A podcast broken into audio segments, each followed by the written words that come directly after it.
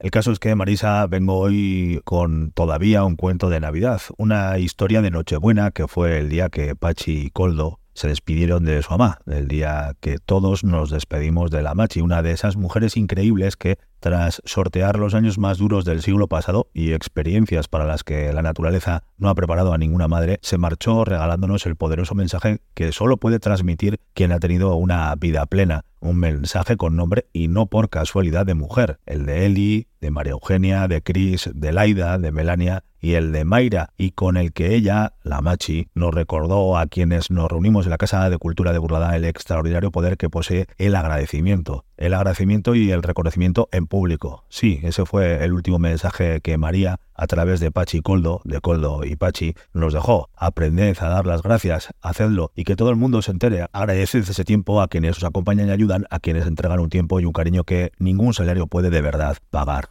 Por cierto, Marisa, un ruego, que seguro que desde Onda Cero podéis hacer algo, que alguien le dé una vuelta al sistema de sonido de la sala de despedida del crematorio de Brichitos. Para Maya y los suyos va a llegar tarde, pero seguro hay quien en el futuro, si lo acondicionan, lo va a agradecer.